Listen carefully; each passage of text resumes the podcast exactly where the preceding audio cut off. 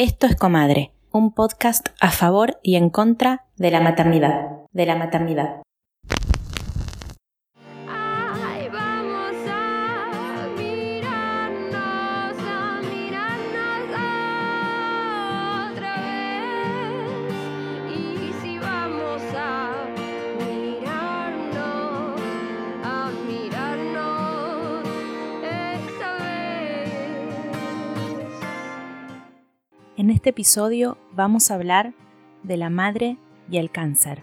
De la madre y el cáncer.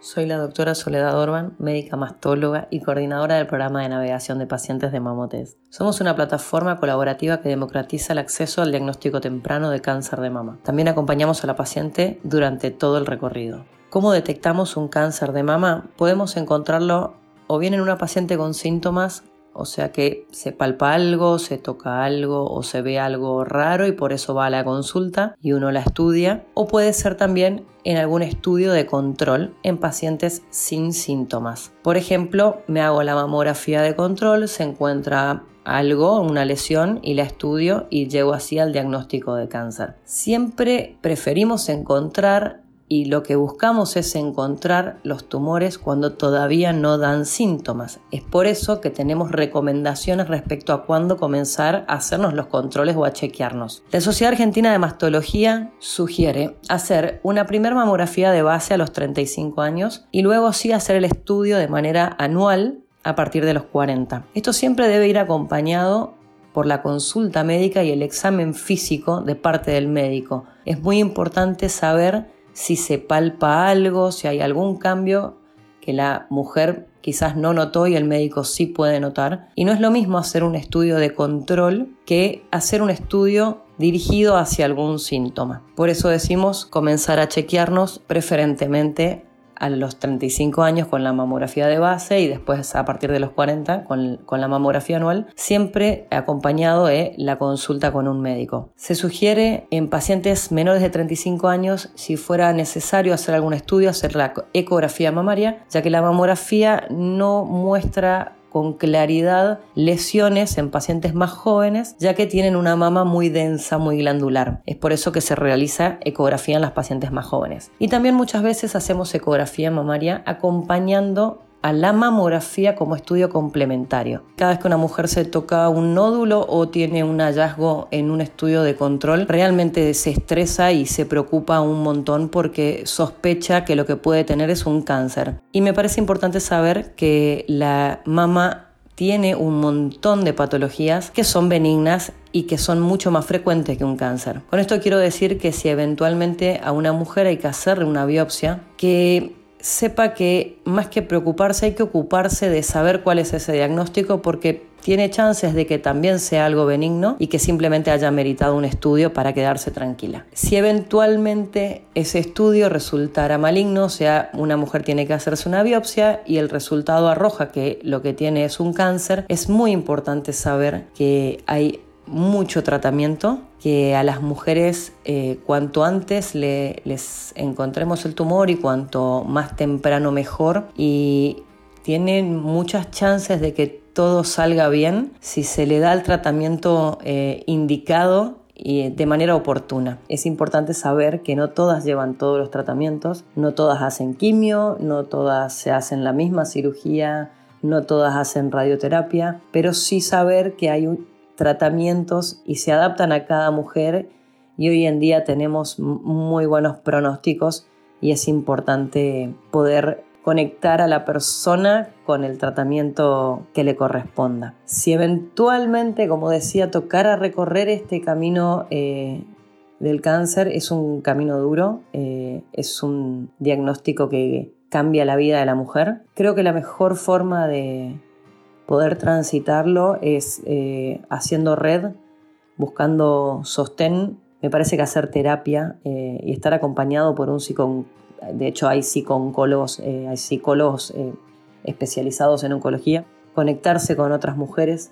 Hay algo también que creo que es fundamental saber, que es que no podemos prevenir que la enfermedad aparezca, pero sí podemos encontrarla a la enfermedad de manera temprana, cuando todavía no da síntomas.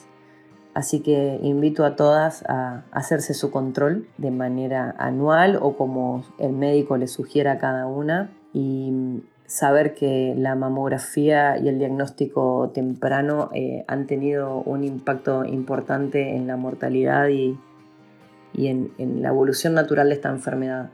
Contamos con un estudio que es bastante simple y corto, a veces molesto, a veces doloroso, pero el beneficio es eh, para toda la vida.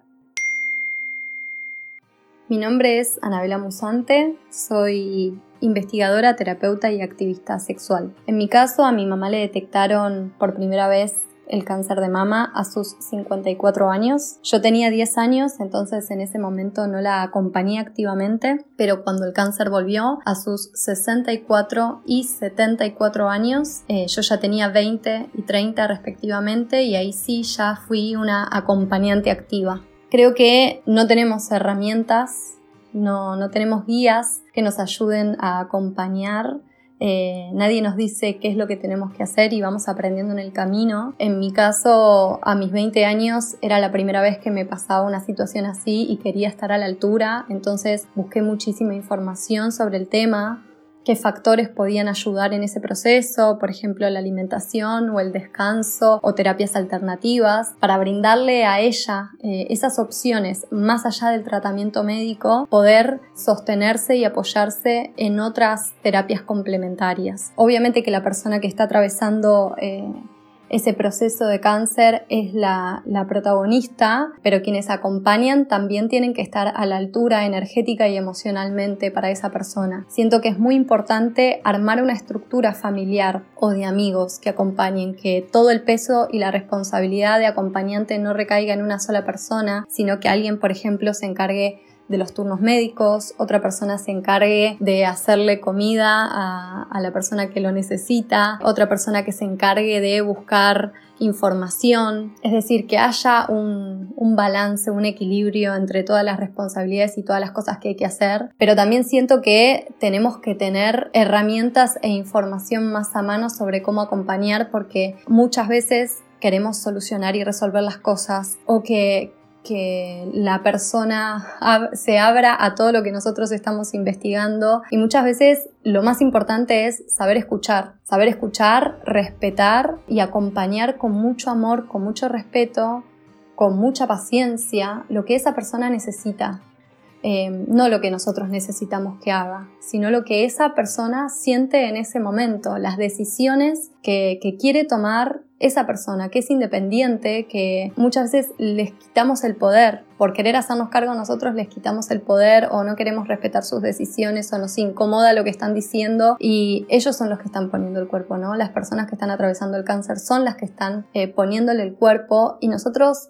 podemos acompañar con mucho amor, con mucha información, pero la última palabra la tiene esa persona. Y Eh, no en todos los casos, obviamente, el cáncer significa muerte, pero en nuestra cultura, en nuestro inconsciente colectivo, se dice cáncer y por consiguiente resuena la palabra muerte. Necesitamos poder abrir y crear nuevos significados o símbolos para que esa persona claramente pueda hablar de ese tema. Las otras personas que están escuchando, que no pongan caras de, de que se va a morir enseguida, ¿no? Cuando en realidad sabemos que hay procesos de recuperación sumamente poderosos y posibles, y me parece que eso está buenísimo, ¿no? Que las personas hablen de cáncer eh, como un proceso que están atravesando, con su peso, obviamente, con, con todo lo que conlleva, pero que nadie los mire como ni, ni con lástima, ni con tristeza, eh, sino que nos ahorremos quizás eh, esos miedos, porque las personas necesitan eh, otras informaciones potentes, ni la positividad tóxica, ni tampoco generar más tabú del que ya hay. Ay, vamos a mirarnos, a mirarnos a otra vez. Y si vamos a mirarnos, a mirarnos esta vez. Bienvenidas a un nuevo episodio de Comadre, un episodio que tenemos en lista hace un montón de tiempo, pero nos daba vértigo entrarle y decidimos hacerlo en la temporada escorpiana, pues es lo que pasa en la temporada escorpiana. No solo por eso, sino porque también estamos en el mes de octubre, que es el mes de concientización del cáncer de mama, que si bien está terminando el mes, y de hecho cuando este episodio salga al aire por ahí ya se terminó el mes de octubre, no importa porque visibilizar esta causa es todo el año. Todo el año hay que hacerlo, yo pensando que capaz nos llevamos a octubre, los socios de la Scorpio Season, pero por supuesto que lo hacemos más que nada y primero que todo porque es la visibilización del mes del cáncer de mamas.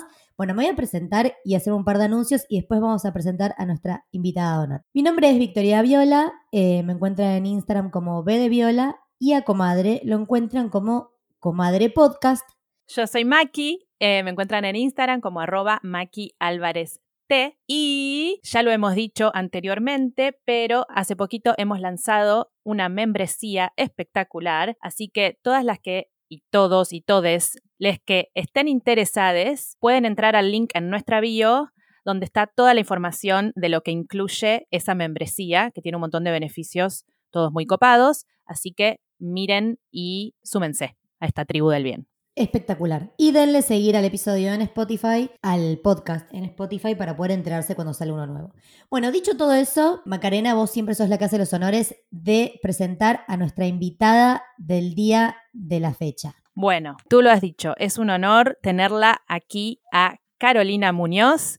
Caro es una miembro de la tribu de la membresía que acabamos de nombrar y además participó de talleres que hicimos en Comadre y de Navegar el Desarraigo, que es el taller para madres migrantes que hago yo también, porque Caro es argentina viviendo en España, más precisamente en Andalucía. Y bueno, hoy está acá para contar su experiencia. Ella tuvo cáncer hace unos años y se curó y por eso la invitamos.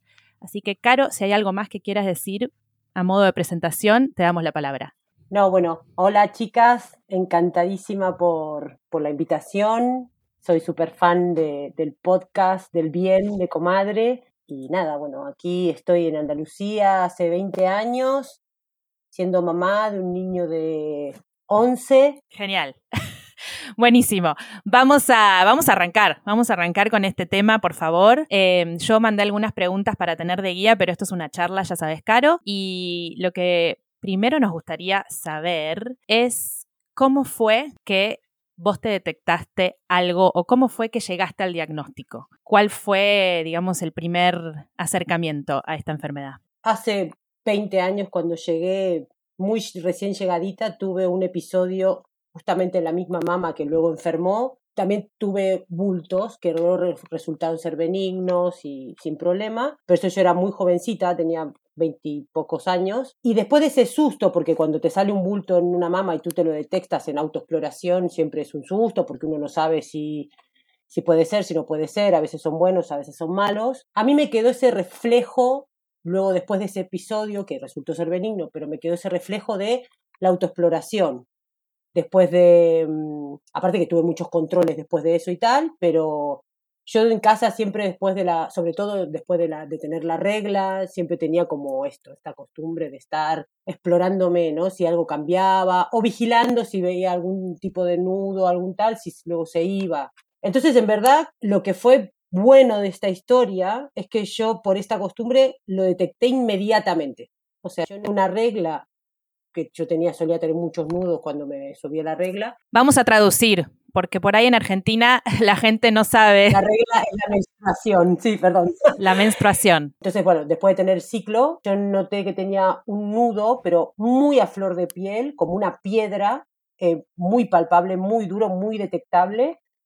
Y yo me di cuenta en el, momento, en el primer momento, dije, esto no estaba aquí el mes pasado, eh, voy a ver si después de la menstruación sigue estando. Y efectivamente, días después, seguía estando ahí y fue y enseguida saqué cita con mi médica de cabecera y, y fui a discutirlo con ella. Y, y ahora, hace relativamente poco, revisando las órdenes médicas, encontré la primera orden. De aquel día, de la primera vez que yo le dije, tengo esta duda, y ella me, me exploró. Y en esa orden ya ella, porque ahora yo lo puedo leer y entender la orden, ¿no? Entonces no leía nada.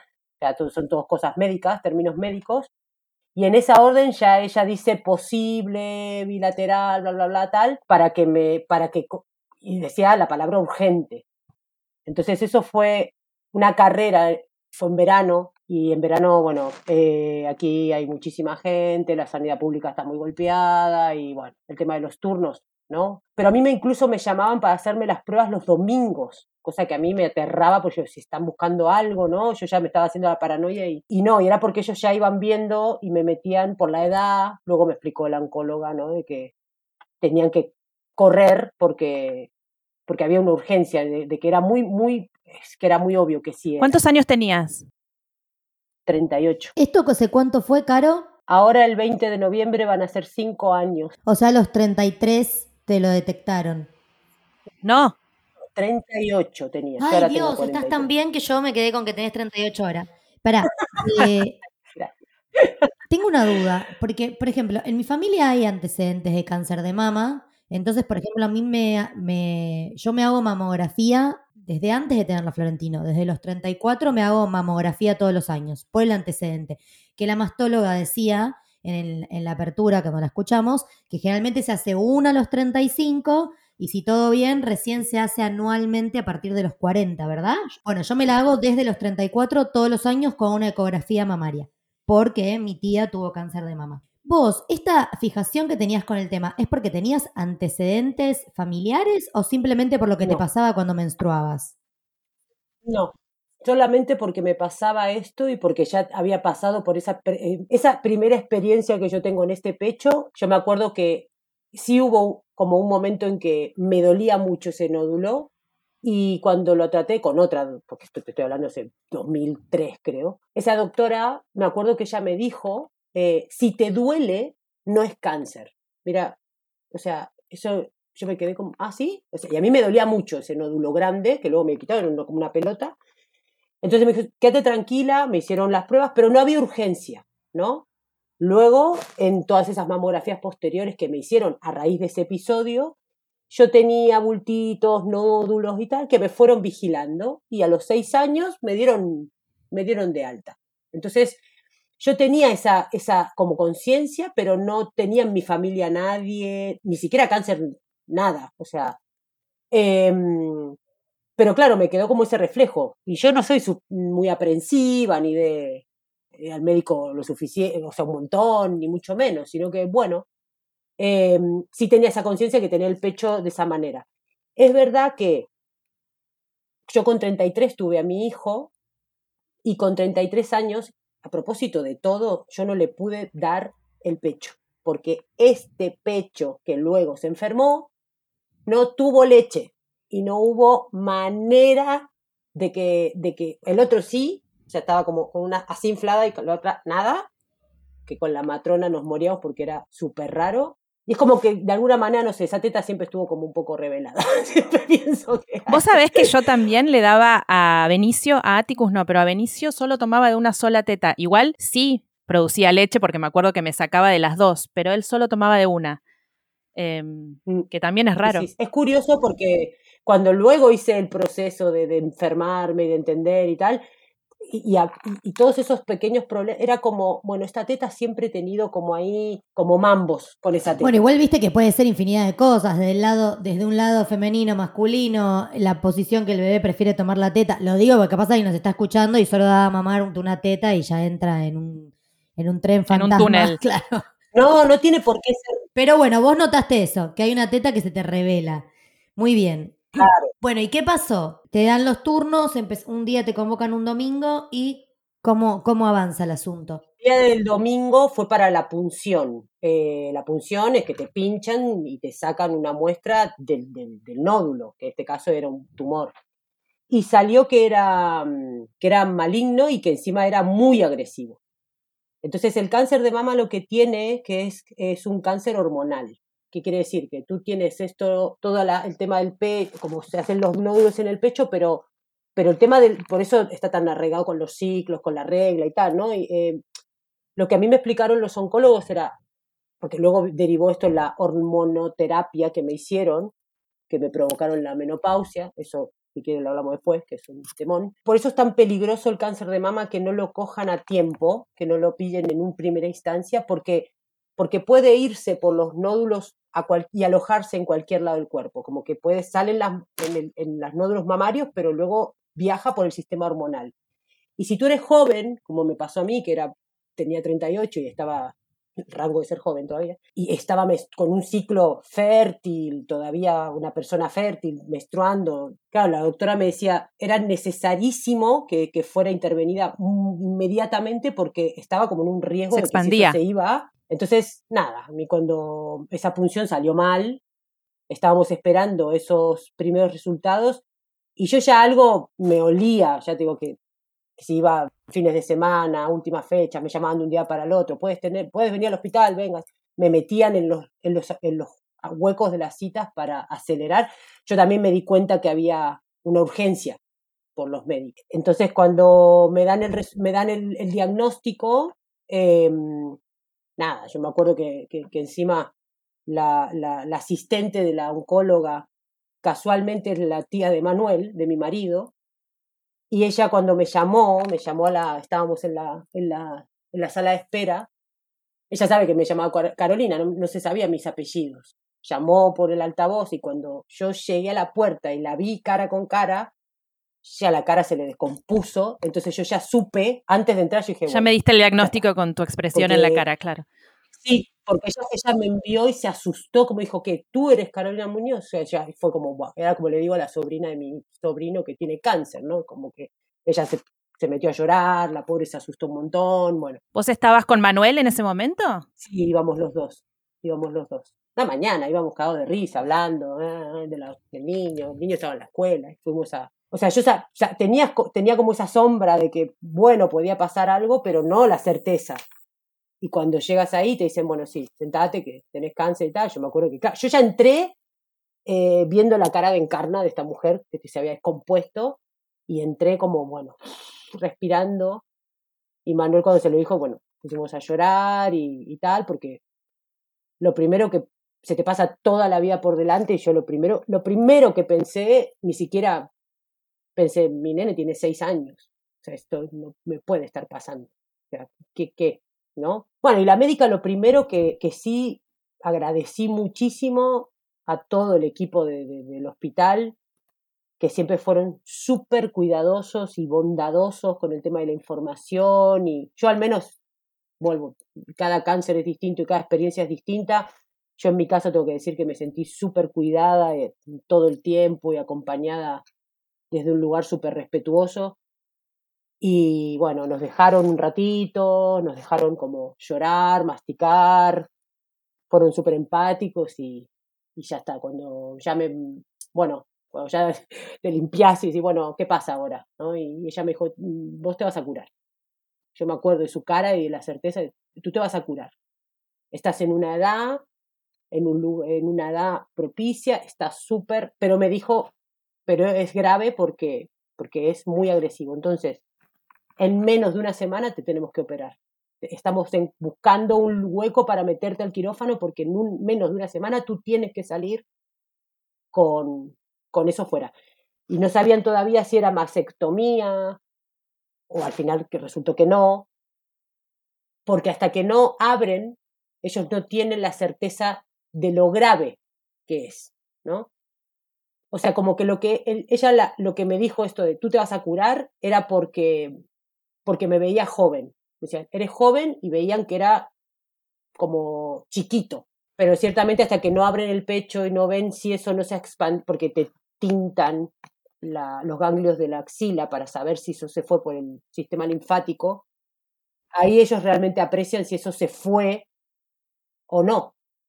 Y a mí cuando me abrieron solamente tenía muy poquito tintado, eso quería, tenía muy buena pinta. Y por eso me pusieron poca quimio y poca radio y, y todo fue suave, suave relativamente el proceso. Ahora, para tirar estadísticas, porque estuve informándome para el episodio y si bien una de cada ocho mujeres va a contraer cáncer a lo largo de su vida, eso está confirmado, también es verdad que el noventa por ciento de los casos hoy en día es curable. Pero depende del diagnóstico precoz. Por eso es importante y, y, y echar mucho las pelotas con tocarse, con... Si tenés dudas, ir al médico, pedir el, la prueba, pedir la mastectomía. La mastectomía. La, o sea, la mamografía. si, si tenés una, un poquito de duda, si tenés esa, esa, esa sensación de eso no está bien, no está, no está bueno eso que estoy tocando, no es, no, no es normal, no lo tenía lo que me pasó a mí, insistirle al médico. Eso es lo que te va a salvar, porque yo siento que hoy a mí me salvó eso. Te digo, yo tengo, yo tengo implantes desde el dos mil diez, entonces para mí el tacto no es tan sencillo. Yo no me doy cuenta tan fácil porque uh-huh. no tengo solo mama, también tengo prótesis. Entonces yo lo que hago es básicamente todos los septiembres me hago todos los chequeos ginecológicos para que se cumpla cada un año, sobre todo porque en mi familia hay antecedente de cáncer de mama y de cáncer de ovario, uno de cada lado de la familia, macanudo, macanudas, todas en el árbol. Eh, entonces, todos los septiembres me hago los chequeos ginecológicos, todos los octubres me hago los chequeos de, dentales, pero a mí me impresiona la cantidad de gente, eh, amigas nuestras, que no se han hecho un chequeo en su vida, no se han hecho una ecografía, no ya. un análisis de sangre, digo, ni siquiera, o sea, hablando de cáncer de mama, los chequeos que hay que hacerse, pero digo, chequeos en general, es autocuidado. Qué raro me parece que en Argentina no lo hagan siendo la medicina tan preventiva, porque acá en Reino Unido, por ejemplo, recién te piden, el N H S, que es el Servicio de Salud Pública, te manda una carta invitándote a hacerte una mamografía a los cincuenta años. ¿A los cincuenta? Sí, y cada tres años, después de los cincuenta, te invitan a que te hagas otra. Qué loco tan, tan tarde. Sí, por eso me sorprende lo de Argentina. Y pero gorda, en Argentina, eh, ¿qué, qué, ¿quién te va a mandar una carta? Si cada uno tiene su obra privada. No, por eso digo, porque la medicina por lo general es preventiva, es como que somos, no sé, siento, más eh, conscientes de lo que es la enfermedad. Sí, pero yo siento que hay mucha resistencia, o sea, de hecho leía, yo leía estadísticas y mucha gente no quiere saber, elige no saber. ¿Cuánta gente conocemos que elige ir al dentista cuando ya tiene la muela reventada? O sea, eh, así con todo. Ah, ya. Ni, y ni nos metamos, en, bueno, los varones con, la, con el análisis de, del proctólogo, porque todos esquivan la bala, pero no es el episodio del que estamos hablando ahora. Pero digo, cuando hablamos de autocuidado, también hablamos de esto. El autocuidado no es solamente ponerse una máscara facial y hacerse masajes o hacerse los pies. Autocuidado es lo que cuenta Caro. Bueno, en mi caso, por ejemplo, que yo el autoexamen me resulta complejo porque no distingo del todo, igual me lo hago, pero no distingo y yo aparte flasheo todo el tiempo eh, bultos. Voy y chequeo a la ginecóloga. Cuidado porque tampoco quiero de que quede el mensaje de que solamente tocándote tú sola vas a darte cuenta. Cuidado, no. La que no, porque hay tumores que no están detectables, o sea, puede estar dentro o pegado más dentro del pulmón, o sea, la glándula mamaria es una zona, a veces, el mío estaba afuera, parecía un, parecía un, un botón, pero igual te toca que esté mucho más adentro y por ahí no llegás con el tacto. Si tú te, te tienes auto um, tocarte, la costumbre de, de, de autoexplorarte, pero también ir al médico y hacerte tus controles y, su, y confiar también de que... De, de, De, de, de esto, ¿no? De, de controlarte cada tanto tiempo. Yo, a propósito de lo que decías del autocuidado, porque ahí llega el momento en que yo, a mí me dan el diagnóstico y otra de las cosas que yo sí rescato como muy importante de mi experiencia es que yo me paré en una certeza absoluta de que yo iba a curarme porque yo tenía un trabajo previo de hacer deporte, de hacer gimnasia, de comer bien, de estar como... digo, a lo que decías recién, Victoria, de, de que la gente no quiere saber, la gente como... que luego después la salud no puede estar, al menos es lo que pienso yo, siempre del lado de que el médico te cure, de que el médico te diga, de que el médico se preocupe. La salud eres tú y lo que haces tú y las opciones que tú tienes y cómo te autopercibes, ¿no? Entonces, yo creo que para mí mucha gente me pregunta cómo aguanté la quimioterapia, también, porque yo en verdad estaba bien y me sentía bien y tenía buen humor y todo, pero porque yo tenía esta certeza de que, de que físicamente yo estaba fuerte para aguantar este tratamiento. Yo estaba entera para aguantar este tratamiento. Y dije, bueno, que yo sabía que digo, me van a, veía a largo plazo, me van a poner quimio, me van a hacer esto. Y al principio no sabía cuánta quimio, después resultó ser poca, gracias a Dios, pero al principio no sabes, ¿no? Por ahí hay gente que está años dándose quimio y se mueren porque no la sostienen, porque es muy agresiva. Eh, pero yo sí tenía esa tarea previa, de la cual estoy contenta de haberlo hecho, porque creo que también fue parte de mi sanación, de haber estado preocupada por comer bien y por estar físicamente bien y fuerte y sana, y entonces tú llegas a ese lugar donde te van a vapulear, pero bien parada, claro, sí, sí, sí, importantísimo que digas eso. Claro. Y contanos, Caro, ya que tra- eh, trajiste a la quimio, ¿cuál fue el tratamiento que ellos te dijeron que tenías que empezar? Claro, termina la operación, abren, ven que no hay tanto. Y entonces eh, tuve que esperar, porque eso fue el veinte de noviembre, que pasara la Navidad, porque también eso estaba recién operado, está, es una operación quirúrgica, eso tiene que cicatrizar un poco. Y me dijeron, bueno, después de, de, de Navidades retomamos y ya con más información, porque el tumor está afuera, vemos qué pasa, ¿no? Se había tintado solamente un ganglio, si, si ellos me decían dos o tres, mal, porque, te, porque entonces ya se, se metió en el, en el sistema linfático, uno era muy poquito, muy poquito, pero ellos me decían, pero para descuidar, digamos, para, para prevenir, porque eres joven y tienes el sistema todavía hormonal muy activo, muy fuerte, vamos a poner un poquito de quimio solamente por prevenir, para limpiar el sistema por si se escapó en algún lado, que no se aloje en algún lado. Entonces me pusieron cuatro sesiones de quimio, poquísimas para lo que es un cáncer. Hay gente, yo conocí gente que estaba por las setenta. Hay distintos grados porque luego también dependen de los... Hay cócteles de quimio que son más fuertes que otros, ¿no? Hay gente que es mayor y le ponen uno más, más suave, más, más, más sesiones, pero más suave para que lo toleren mejor. A mí me pusieron cuatro potentes porque... Bueno, porque me decían que lo iba a aguantar y, y juventud. Y después hicimos radioterapia, también quince sesiones y hormonot- hormonoterapia. Explícame la diferencia entre una cosa y la otra, porque no la sé. La quimioterapia es, es una medicina, es, es, son químicos, es un medicamento que te ponen por vía, como si tuvieras un suero, es una bolsa que te enchufan una máquina y eso te va entrando en, en, en las venas. Uh-huh. Y la radioterapia es radiación. Tú te pones en una máquina donde al principio eh, te hacen un tatuaje, yo los tengo, los tres tatuajes de las coordenadas. ¿El tatuaje es permanente? Eso te iba a preguntar. ¿Por qué? Porque tiene que ser exacto, donde la máquina que, porque es una, te hace, te queman.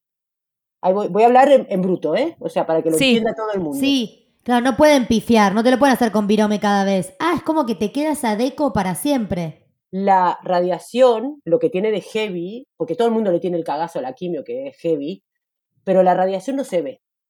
Pero la radiación te, la, la radiación te está quemando todo el pecho por dentro. Es una quemazón, o sea, te están quemando el pecho dentro, para que todo ese tejido se regenere, para obligar al tejido que se regenere de nuevo.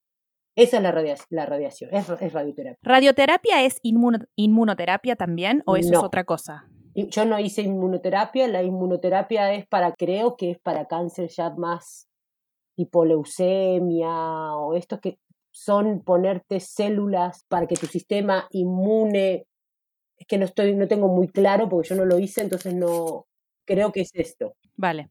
¿Y qué es la hormonoterapia, Caro? Porque dijiste que hiciste eso también. Sí, no, esa es la que estoy haciendo, gracias.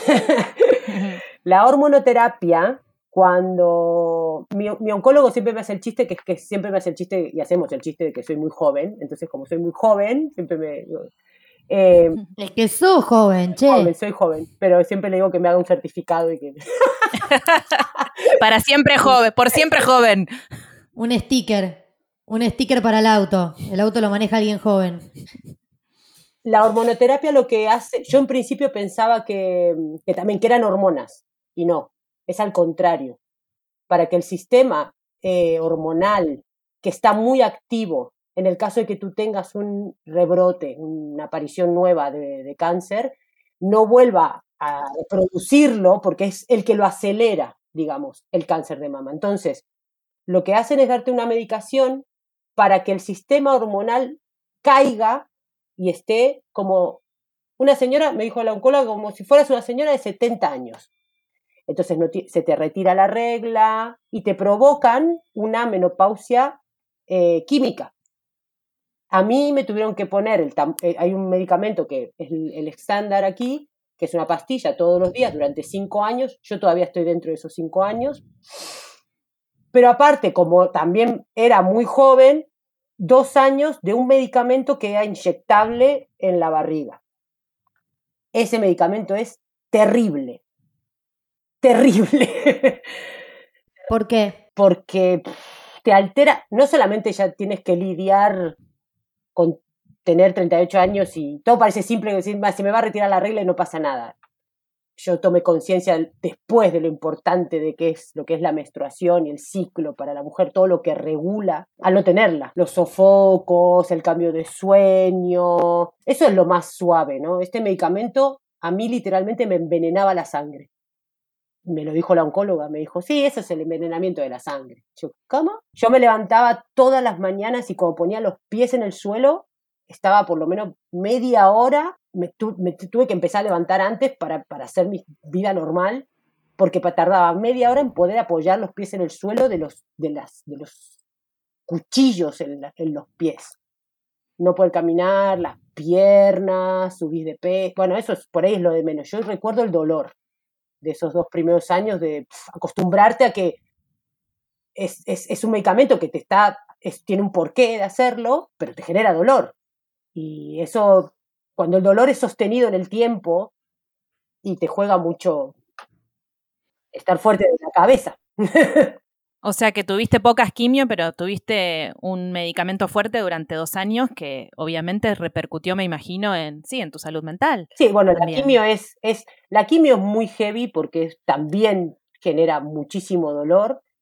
A mí me generaba muchísimo dolor y días horribles, pero como fueron cuatro, cuando ya tuve la primera y supe que, ah, bueno, es esto, ¿no? La quimio te la ponen un día y a los dos días te sube, dice, ¿no? Entonces, dos días después estás, porque eso te está quemando por dentro. Yo sentía que era, que te quema, te están quemando por dentro, te está quemando las células malas y parte de las células buenas también. Por eso es, la quimio muchas veces es como el, el gran villano de esta, de esta historia, pero te puede salvar, pero también es verdad que depende cómo estés tú físicamente para, para, para afrontar el desafío, porque es un desafío, es muy dura. Y escúchame, Caro, emocionalmente, ¿qué, qué red tenías vos? ¿Cómo funciona la cotidianeidad y, y maternar recibiendo todo esto? Bueno, ¿en quién te apoyaste? Hablamos de lo físico, ahora empecemos con lo de verdad. Vamos a empezar a, claro, a, empezar con lo de verdad. A entrarle ahí. Bueno, yo esto me pasó a mí con, cuarenta, eh, con treinta y ocho años, mi marido tenía cuarenta y cinco, mi niño seis, eh, siendo papás de un niño pequeño, pequeño para que yo le faltara, pero suficientemente grande para entender que yo estaba muy enferma. Entonces, claro, yo desde un principio yo a Silvio no le pude ocultar, ni le quise ocultar, porque era como ocultar que no tenés pelo y que te estás ahí medio muerta. Pero claro, era íbamos paso a paso, Eh, asumiendo como venía un poco, ¿no? Decir, bueno, vamos aquí, tranqui, vemos. Nos pilló bien a nosotros dos como, como matrimonio bien, unidos y, y, y en una. Gracias a Dios también tuvimos mucho apoyo por parte de la empresa de mi marido, porque, porque todos se volcaron. Eso es algo extraordinario que creo que hoy en día una empresa entienda y empatice con que tu pareja esté con cáncer. Le dieron todos los permisos, todas las facilidades para ir a, a acompañarme, eh, todas sus jefas estuvieron con él. Eso es, es, es, es de mérito de, de, de pronunciar. Y luego nosotros tuvimos la suerte también de que yo tengo aquí a mis tres hermanos, aquí en, en España, y uno de ellos, el mayor, decidió, en el momento en que yo me enfermé, decidió cerrar su piso en Barcelona y venirse con nosotros a, a, a estar aquí todo lo que durara aquí. Y eso para mí fue también como el otro porcentaje de lo que me sanó. Tener a mi hermano aquí día y noche para también para ese lugar de cuando necesité llorar, cuando estuve con miedo, cuando y a veces, muchas veces no podía hablarlo todo con mi marido porque también él estaba cagado de miedo y tampoco podía sostenerme tanto. Y contar que, que mi hermano estuvo aquí a piñón, viendo tele, viendo Dibus, pasándolo bien, jugando con el niño, sobre todo jugando con el niño, haciendo como una normalidad, pero viviendo aquí esos, esos seis meses. ¡Qué hermoso eso! ¡Qué hermoso! No, sí, yo ya estoy llorando. Eh, qué, qué hermanazo. ¿Y cómo fue la organización del cuidado? Me imagino que obviamente él habrá ayudado un montón, pero ¿tenías amigas, comadres, eh, gente del barrio? Mira, tenía, en ese momento tenía... Am- sí, claro, mis amigas estaban todas volcadas. Yo tengo una amiga, la voy a nombrar aquí, cuando después lo escuche va a llorar, que fue la primera que me tocó la teta cuando yo estaba con dudas, que casualmente es la cuñada de mi médica de cabecera. Ellas dos fueron mis... Porque luego yo, después de enfermarme, vino la pandemia. Yo estaba recién saliendo de esto, vino la pandemia y ellas a mí me cuidaron un montón. Ellas dos fueron mis ángeles... Eh, dentro de la sanidad, digamos, porque me acompañaron y me ayudaron en esto. Pero también tengo que decir que el grupo eh, de los papás de la clase de Silvio, que yo lo compartí desde un primer momento también, todos fueron eh, también muy lindos, se hacía falta que alguno trajera a Silvio, que uno se quedara, si uno... Gracias a, a... Estuvimos muy sostenidos, todo lo que fue amistades, y que mi hermano estaba aquí, se, se encargaba por ahí en el día a día, pero luego... Cuando había que ir a la quimio, recoger al niño, esto y tal, estábamos acompañados de gente que, que sabía que estábamos en esto y, y estábamos haciendo esto y, bueno, ayudaron todo el tiempo, ¿sabes? Había una mamá que se quedó con Silvio el día de la operación, ¿me acuerdo? Y lo llevó al otro día a judo como si tal cosa, ¿no? Como no pasa nada, como normal, hizo la pijamada y tal cual. Y te hago una pregunta, Caro. Eh, ¿Vos qué sentís que necesitabas? O sea... Para la gente que te está escuchando, que tiene o un pariente transitando cáncer o está transitando cáncer ahora, ¿qué es lo que vos sentís que necesitabas eh, de tu entorno? Que, porque, viste, una, yo pienso, ¿no? Como una que todavía no, o sea, todavía y espero que nunca tuvo cáncer, eh, no sabe cuánto hablar del tema, si sacar el tema, si no sacarlo, si hacer de cuenta que no pasa nada, si distraer... sin incentivar a salir, sin no molestar y dar espacio. Como... Yo soy transparente, hablo hasta por los codos, yo esto no me lo guardé y no estaba dispuesta tampoco a ponerme en un lugar de víctima. Me pasó esto a mí, era muy personal, yo decía, bueno, tampoco, ya está, esto... Cuando a mí ya me dijeron, vas a hacer esto, esto y esto y te vas a curar, ah, esto es una cosa que no lo dije del primer día. Cuando me lo dicen al, al primer día... Yo me acuerdo que lo primero que, que pensé fue en mi nene y yo le dije, hacé lo que tengas que hacer, dije al oncólogo, sacame la teta, sacame las dos, haceme lo que tengas que hacer, pero yo no me puedo morir. Y yo me acuerdo que tuve esa certeza desde el primer momento, digo, yo no me voy a morir de esto, no me voy a morir. Entonces mis amigos, los que estaban alrededor mío, era como, y saben que yo soy así, brava, ninguno tuvo tampoco una mirada de compasión, y eso a mí me ayudó un montón, no, no me tenían lástima. Igual, perdón, este es tu proceso personal y yo no lo, y, y no lo, pero digo, capaz hay alguien que sí necesita como compasión y tocar esa blandura, pero vos lo que sentiste era que necesitabas estar arriba. Sí, o sentirme, norm- seguir con mi normalidad, mientras yo pudiera con mi normalidad, ellos me ayudaban y me sostenían, pero, pero yo sentía que no, no estaba, yo muchas veces me enfadaba con mi hermano, con Manuel, yo, yo no, no estoy, no soy de cristal. Estoy así un poco tocada, pero no soy de cristal. Tanto era que nos fuimos, me acuerdo, entre una quimio y otra, a hacer senderismo y mi hermano pretendía que fuera a la cumbre de la montaña y yo estaba sin pelo ya y, y yo decía, pero este tío, ¿qué quiere? ¿Qué me está...? Y desde arriba me decía, gorda, dale, y, dale. Y yo, claro, a veces se iban de mambo. Claro, se pasaban de transgresores. Yo me acuerdo en ese, ese es el momento de tener como ese momento de, ay, pero tengo cáncer y querer como llorar y, y después me calentó y decir, hijo de puta, y, y, y trepar la montaña y subir. Entonces como que a mí me hizo mucho bien, creo que, que ellos entendieran que, que yo estaba viviendo ese proceso desde ese lugar y simplemente acompañar desde ese lugar. Por ahí es eso, que seas... Digo que una persona que esté pasando por eso y, te, y querés acompañar, solamente ver eh, primero, ser eh, empático. Capaz preguntar, ¿no? Sí, pero no presuponer, eso, eso decía, no presuponer de que porque tenés cáncer tengo que venir y ser así, como... Nah. Bueno, tratá de ver qué necesita tu amiga, tu pareja, tu novio, tu novia. Mirá que, porque igual el, te lo van a decir, ¿no? Si, si hoy necesito estar blandito y estoy blandito, porque a mí me pasaba, digo, hoy eh, estamos viendo la tele con mi hermano y digo, hoy no quiero hacer nada y quiero ver la tele, y estaba ahí tirada, y ellos entendían que ese era el, el lugar donde quería estar y necesitaba estar. Y otro día era, no, otro día me levantaba ya con más pila y decía, bueno, vamos a hacer un asado, y hacemos un asado, ¿sabes? Y ellos, ¡ay!, salían disparados a comprar la carne. Mm. Esa es la ventaja. Sí. Equipazo. La ¿Qué ventaja equipazo? De que puede ser malcriada. Equipazo. Allá la mina está viendo los Pará. Te, te mime. Escuchá. Ay, que, eh, tan escorpio que duele. Último, más tirana aún, ¿viste? No hay límite. Eh, hablando de este tema, que a mi mamá se le murió su mejor amiga de cáncer de mama en el noventa y ocho, y yo era preadolescente y me acuerdo todo, y le hablé el otro día para que me contara cómo fue acompañar, acompañarla en ese proceso que duró seis, siete años, y ella me dijo que mmm, risas, eh, tratar de estar lo más entera posible, obviamente buscar sostén ella también por, eh, por estar afectada por lo que estaba pasando su amiga, y ocuparse de todo lo que sea crianza, o sea, dar una mano ahí. Ella me decía que al hijo más chico, que en ese momento tenía siete años, eh, los cumpleañitos que había, por ejemplo, ella iba y compraba los regalitos para los amiguitos, lo llevaba, lo traía, vivíamos cerca. Entonces, eso me parece que, vos lo dijiste, ¿no? Pero que es importante también ofrecer. Bueno, y también lo desarrolla Ani al comienzo del episodio, pasa que ella lo hizo como sí, hija. Es otra historia. Como acompañando...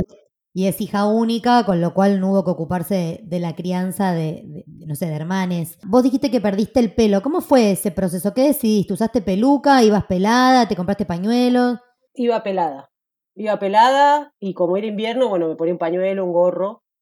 Pero yo previo a eso, como ya sabía que se me iba a caer en la primera, porque me dijeron, la primera prepárate porque se te va a caer, eh, fue muy impresionante. Yo me, me rapé. Tenía el pelo corto y me rapé para que Silvio no me viera enseguida como sin pelo, ¿no?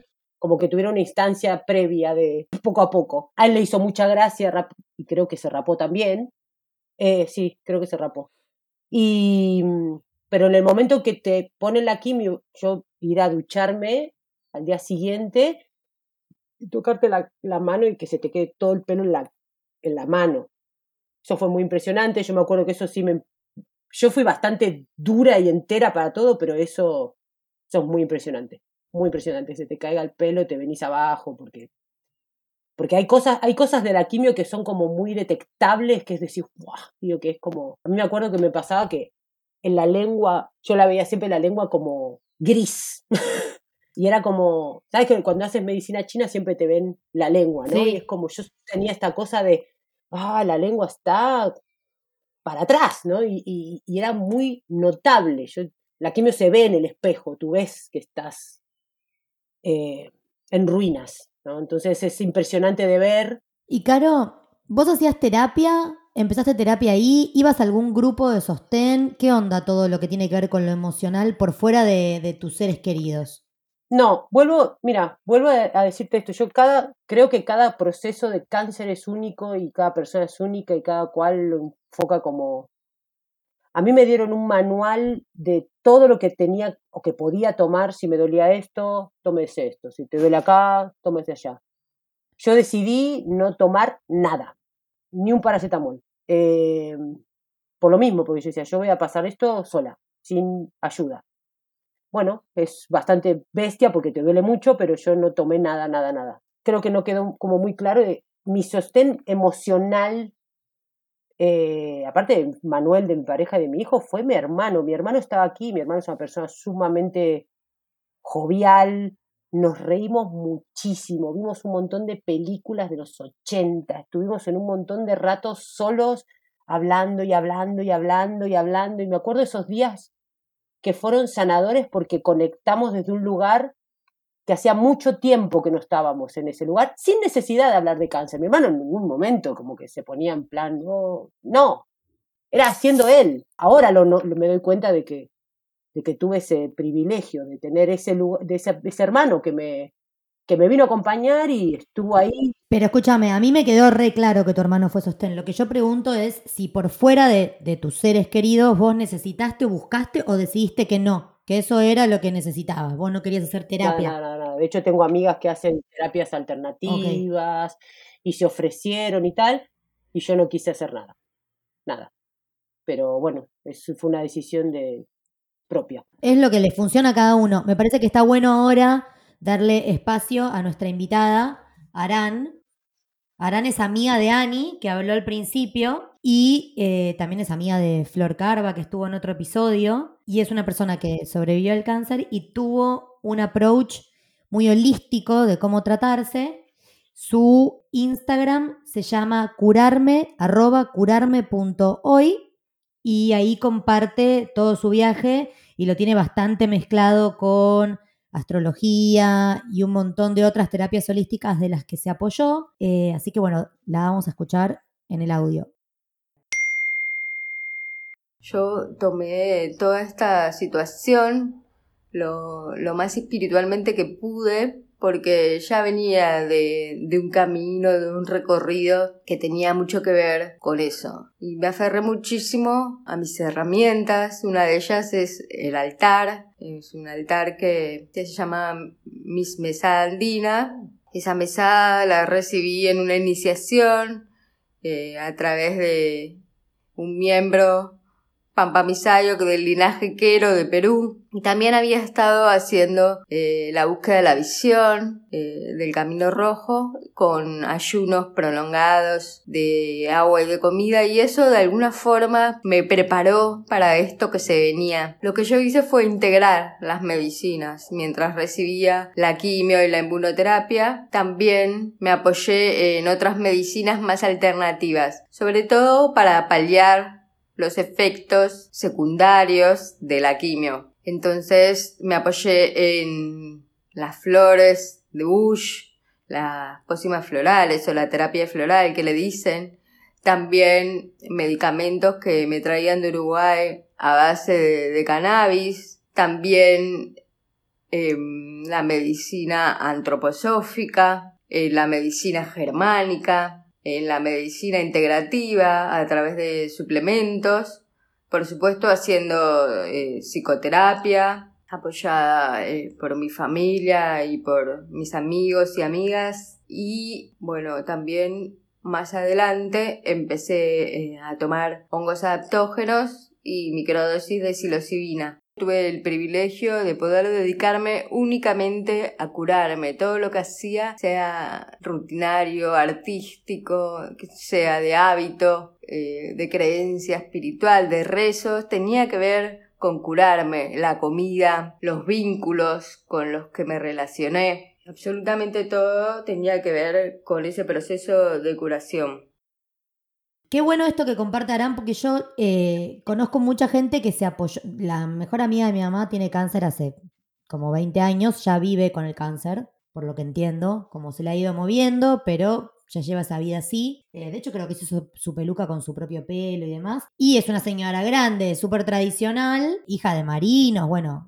De hecho, la conoce mi mamá de ahí, de, de, de su infancia, que mi mamá también es hija de un marino. Y lo que la súper ayudó fue el, el cannabis. O sea, la ayudó, el, el cannabis la ayudó un montón y el reiki la ayudó un montón. Y lo que ella me contaba, no solo aceite, sino también marihuana, es que entiendo que te saca las náuseas, que te saca los vómitos, que te abre el apetito. Así que bueno, nosotras nos parecía importante traer la mirada a Arán, porque a mí todo lo que tiene que ver con lo holístico me, me, me fascina, y es una apoyatura que hago en mi vida cotidiana no estando enferma de cáncer. Entonces supongo que recurriría.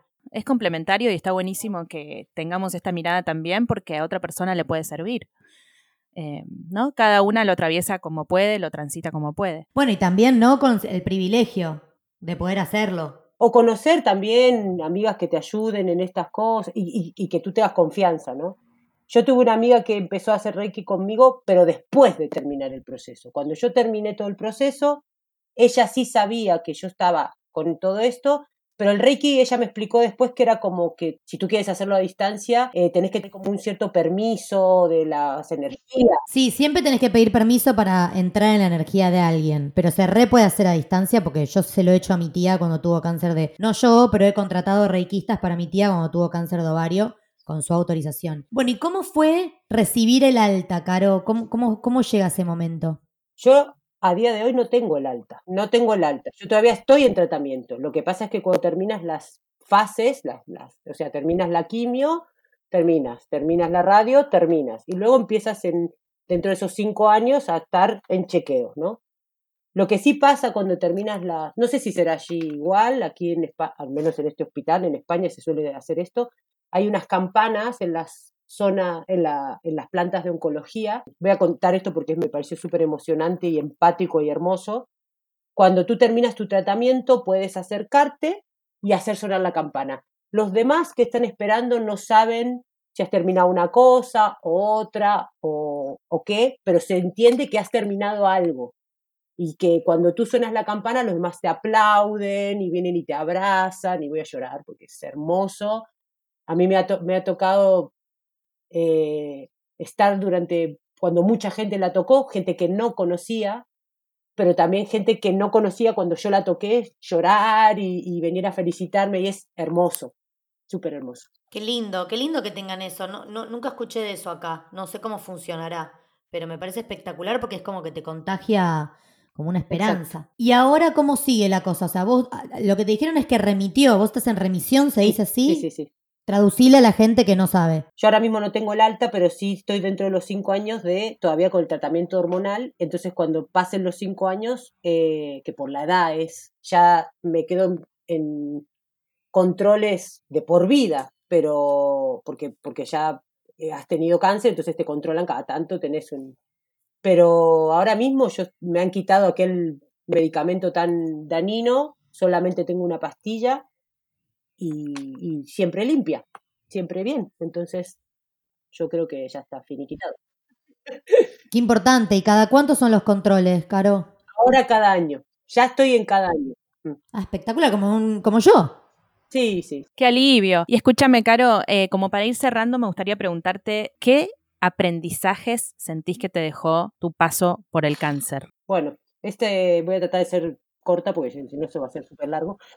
Eh, entender que tenés cáncer, yo creo que le pasa a todos los, puedo, puedo asegurar que a todos nos pasa por la cabeza de que, de que el tiempo se puede acabar mañana. Eso es como una certeza, es, uh, bueno, yo estaba haciendo esta vida, uh, y mañana me puedo morir. Es como eso, esa posibilidad patente de que, de que esto se puede acabar mañana.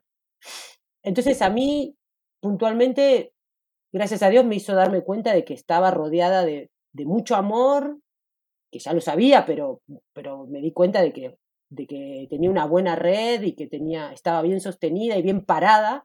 Pero una de las cosas que sí me hizo darme cuenta es que yo ya vivía, yo en los últimos años sí vivía de una manera como muy estresada con mi maternidad, trabajando, con muchas cuestiones de mi, de mi vida personal, que sí fue donde tuve que hacer una reflexión de decir, bueno, hay cosas que tengo que cambiar, no puedo seguir estresada como vivo así, no puedo seguir eh, preocupada de, o sosteniendo tantas cosas, o sea, yo creo que es como un punto en el camino que se hace y decís, bueno, hoy te podrías haber muerto, ya está. Empezá a priorizar y a priorizar en serio, no mañana lo hago, mañana. O sea, a mí está esto, de hecho, estoy en esa todavía. O sea, arreglando esas cuestiones, mirando para atrás, haciendo terapia. Porque después de el, los primeros años, lo primero que me salió fue cam- ponerme más en forma, estar físicamente bien, pero luego empezó el otro trabajo que es de largo a largo plazo, que es mirarse para adentro y sanarse para adentro y sanar cosas. Y siento que ahí, ahí es donde, que ese es el, el, el, lo que más me dejó, eh, esa conciencia de que tengo que trabajar. Te enraizó de alguna sí, manera. Sí, sí, sí, sí. sí. Eh, el otro día leía un libro que tiene que ver con el cáncer y una de las frases que subrayé y que quiero traer es eh, para mí muy hermosa y pod- podríamos cerrar con eso, que dice, los que van a morir se lamentan de perderse todo el futuro, pero es peor lamentarse de haberse perdido todo el pasado. Eh, no se sabe si vas a morir, si recibís el diagnóstico, pero bueno, obviamente que escuchás la palabra cáncer y automáticamente pensás en la muerte. Entonces eh, creo que está bueno también pensar en en todo lo que hemos vivido, eh, estando o no estando enfermos, como para darnos cuenta de, de, de qué es lo importante en la vida, ¿no? Que ya sabemos que son las cosas chiquititas que por ahí dejamos sí, pasar sí, desapercibidas.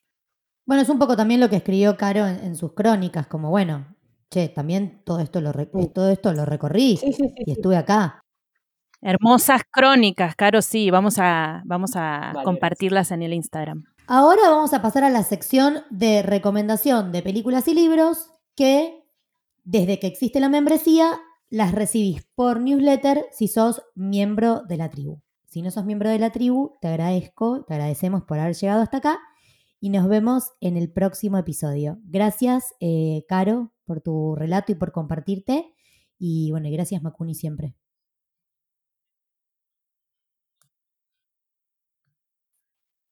Gracias. Adiós. Gracias a las dos y eh, nos vemos o nos escuchan en el próximo episodio.